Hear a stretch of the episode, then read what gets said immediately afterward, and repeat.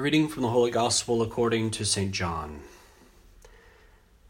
As Jesus passed by, he saw a man blind from birth. His disciples asked him, Rabbi, who sinned, this man or his parents, that he was born blind? Jesus answered, Neither he nor his parents sinned. It was so that the works of God might be made visible through him. We have to do the works of the one who sent me while it is day. Night is coming, when no one can work. While I am in the world, I am the light of the world. When he had said this, he spat on the ground and made clay with the saliva, and smeared the clay on his eyes, and said to him, Go wash in the pool, of Siloam, which means sent. So he went and washed, and came back able to see. His neighbors and those who had been who had seen him earlier as a beggar said, Isn't this the one who used to sit and beg? Some said, It is, but others said, No, he just looks like him. He said, I am. So they said to him, How were your eyes opened?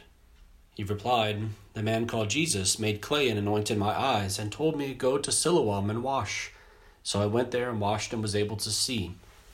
And they said to him, Where is he? He said, I don't know. They brought the one who was born blind to the Pharisees. Now Jesus had made clay and opened his eyes on a Sabbath. So then the Pharisees also asked him how he was able to see. He said to them, He put clay on my eyes, and I washed, and now I can see. So some of the Pharisees said, This man is not from God, because he does not keep the Sabbath. But others said, How can a sinful man do such signs? And there was a division among them. So they said to the blind man again, What do you have to say about him, since he opened your eyes? He said, He is a prophet. Now the Jews did not believe that he had been blind and gained his sight until they summoned the parents of the one who had gained his sight. They asked them, Is this your son who you say was born blind? How does he now see? His parents answered and said, We know that this is our son, and that he was born blind. We do not know how he sees now, nor do we know who opened his eyes. Ask him, he is of age, he can speak for himself. His parents said this because they were afraid of the Jews, for the Jews had already agreed that if anyone acknowledged him as the Christ, he would be expelled from the synagogue. For this reason, his parents said, He is of age, question him. So a second time they called the man who had been blind, and said to him, Give God the praise. We know that this man is a sinner. He replied, If he is a sinner, I do not know. One thing I do know is that I was blind, and now I see. So they said to him, What did he do to you? How did he open your eyes? He answered them, I told you already, and you did not listen. Why do you want to hear it again? Do you want to become his disciples too? They ridiculed him and said, You are that man's disciple. We are disciples of Moses. We know that God speaks to Moses, but we do not know where this one is from. The man answered and said to them, This is what is so amazing that you do not know where he is from, yet he opened my eyes. We know that God does not listen to sinners, but if one is devout and does his will, he listens to him. It is unheard of that anyone ever open the eyes of a person born blind. If this man were not from God, he would not be able to do anything. They answered and said to him, You were born totally in sin, and are you trying to teach us? Then they threw him out. Then Jesus heard that they had thrown him out. He found him and said, Do you believe in the Son of Man? He answered and said, Who is he, sir, that I may believe in him? Jesus said to him, You have seen him. The one speaking with you is he. He said, I do believe, Lord. And he worshipped him. Then Jesus said, I came into this world for judgment, so that those who do not see might see, and those who do not see might become those who do see might become blind. Some of the Pharisees who were with him heard this and said to him, Surely we are not also blind, are we? Jesus said to them, If you were blind, you would have no sin. But now you are saying, We see, so your sin remains. The Gospel of the Lord. Praise to you, Lord Jesus Christ. On this fourth Sunday of Lent, we celebrate Laetare Sunday, one of the two times a year where the priest dons his rose colored vestments to ascend to the holy altar of God to proclaim a message of rejoicing, of joy. Rejoice, Jerusalem, and all who love her. Be joyful, and all who are mourning and exult and be satisfied at her consoling breast. These are the words that begin the Holy Mass, the entrance antiphon. And yet, this weekend, we're struck by a stark reality that we're called to rejoice, and yet there's still much sorrow in our hearts. Keenly for us in our diocese, the sorrow of not being able to attend the public celebration of Holy Mass. Indeed, we rejoice that there are so many who are offering uh, televised masses and various resources so that we are not missing the Lord entirely, but still to see Mass on TV or on our phones or to listen to audio is simply not the same as to be in the community, in our church, worshiping our Lord together as members of His body. And yet, Mother Church still calls us to rejoice. And we rejoice through the strange opening of our gospel. It seems a question much like our own day. As we continue to go through the coronavirus, we can look at our social media streams and see a whole variety of people's response as to why this is taking place. Some suggest that we deserve it, that this is God's wrath. Others suggest that it's simply nature doing what nature does. Some have all kinds of theories about a whole variety of things, some positing that the Lord is simply permitting us uh, to endure this cross in a certain time, an extra, an extra portion of Lent, if you will. And others simply understand the fact uh, that good things happen and bad things happen, and as our blessed Lord has said to us, the Lord causes rain to fall on the good and the bad alike. And ultimately, none of us perfectly understands the mind of God. And so the greatest thing for us is simply to trust, to seek to understand not necessarily why it's happening, but how we are to respond. In the gospel, they're asking the question simply of the man who sinned that this man is blind. A presumption that somebody had done something wrong and God was striking the man with justice. This doesn't seem exactly to be the case, though, as our Lord very clearly points out. It's not a simple fact that his parents had done something wrong or he himself had done something wrong that he is struck blind. Rather, it's that the Lord permits this blindness in order to bring forth from it a great good, an example to others, a mysterious healing by the laying on of hands is by the blessed Lord putting the dirt in his eyes and inviting him to go and to wash in the pool of Siloam, to be obedient to the, to the voice of the Lord, that the man finds healing of his blindness and is able to see and becomes a living witness once more of the good things of God. Very much in the imitation of the story last weekend of the woman at the well, where she comes, she experiences Christ, and she goes forth to tell everyone Come meet a man who's told me everything about me. An invitation, a call to encounter Christ. In the midst of the coronavirus, there's so many responses. Some people seem to have resigned themselves to watching Netflix and sitting on the couch until further notice. Um, many are, of course, struggling and wrestling with uh, becoming homeschool parents or uh, stay at home moms and dads uh, and a whole variety of things. Of course, not to mention the reality of so many places of of job loss, of underemployment, of plummeting stock markets, and these kinds of things. And indeed, in so many ways that the coronavirus is coming against us, especially to be able to to uh, to keep us kind of pulled away from so much of our normal rhythm of of life, um, especially in the life of prayer and of faith. It's not so much a question for us to ask why is this happening? because ultimately none of us knows the mind of god.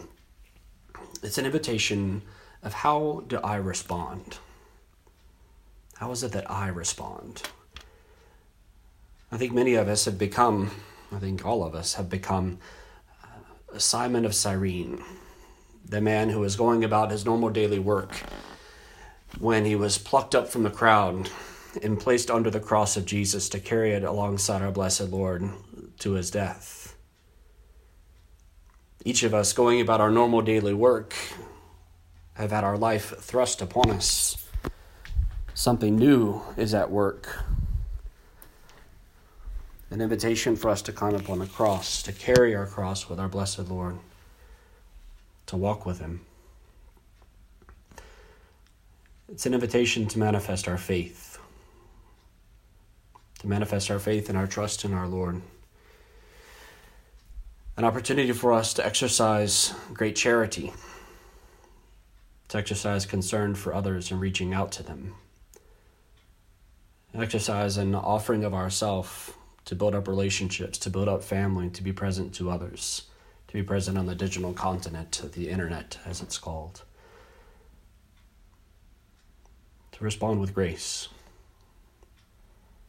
To respond with grace. As the world is being encouraged to enter into uh, isolation, to be able to shelter in place, to stay put and to not go out and be busy about so many things. It's an absolutely wonderful invitation for us to experience many of the same things that we hear about in the Gospels over and over and again, including today. How Jesus comes to people, individuals, in the midst of their ordinary lives, and he meets them. And these personal encounters result in transformation of hearts, of minds, of souls, of lives. And that's not something that simply happens in the Bible. It's an invitation for us to continue to experience that for ourselves today. Each of us, in so many ways, is the man born blind. Each of us, in so many ways, is the woman of the well. Each of us, in so many ways, are all of the characters all throughout Scripture whom our Lord comes and he encounters, he knows, and he loves. And he invites them to trust in him.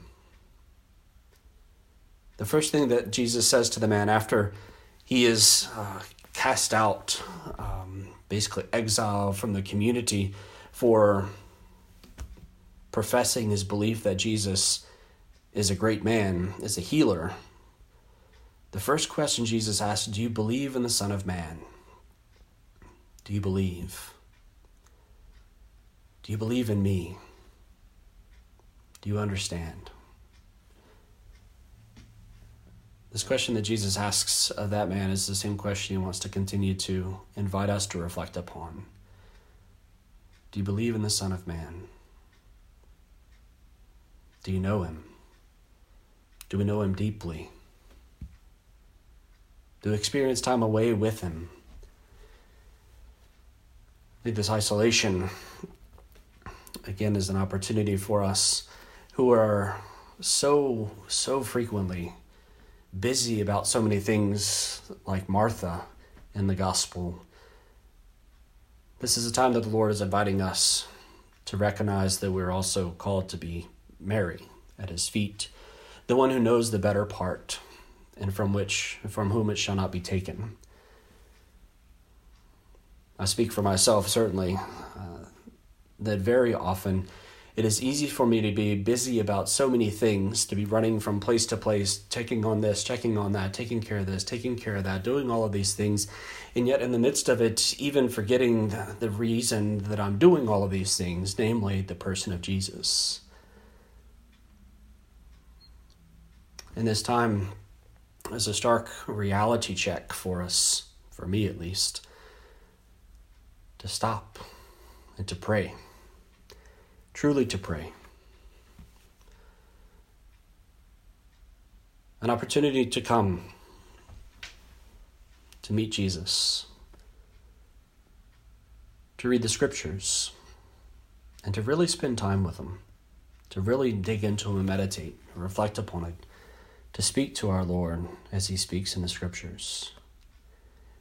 If you can make it to church, if your churches are open, ours is to go into rest with him if you would like, observing all the necessary precautions, of course. To pray your rosary and to contemplate the life of Jesus, allowing the beads to pass through your fingers as you simply gaze upon our Lord in the quiet of your heart, and maybe even before your eyes, to look upon a crucifix, to look upon an image of Christ, to see the face of the man who comes to heal us. Maybe to look upon the face of Jesus today and to marvel as you might have marveled if you were the man who was born blind in the gospel. The one who had never seen the face of Jesus and yet had been healed by him. Imagine that first encounter. To look upon the face of the man who had done that, who had brought light to the eyes, and to see that he wants to do the same for our souls. To look upon the face of Christ. And to know that He is with us. And this is why we rejoice. Not because of the things around us, because life brings sorrows and sufferings in a whole variety of ways to each and to all of us. We rejoice because in the midst of our sufferings, Christ is with us. Christ is with us. This is the source of our hope. This is our consolation. He is the one in whom we place all of our trust. And we can ask so many questions why, and we can do all kinds of things wondering, but the most important response is how do we respond? How do I engage in this time? Do I do it reluctantly? Do I let do it gracefully? As we continue in this holy day, Indeed, let us find opportunities to rejoice in the Lord. There's so many ways, so many things around us in our homes, in the skies above us, in the yards around us. Opportunities to marvel at God's goodness. Even the smallest of things can be opportunities to rejoice in God's goodness. So let us lift up our hearts, continue to place our trust in the Lord, and rejoice, for the Lord is near.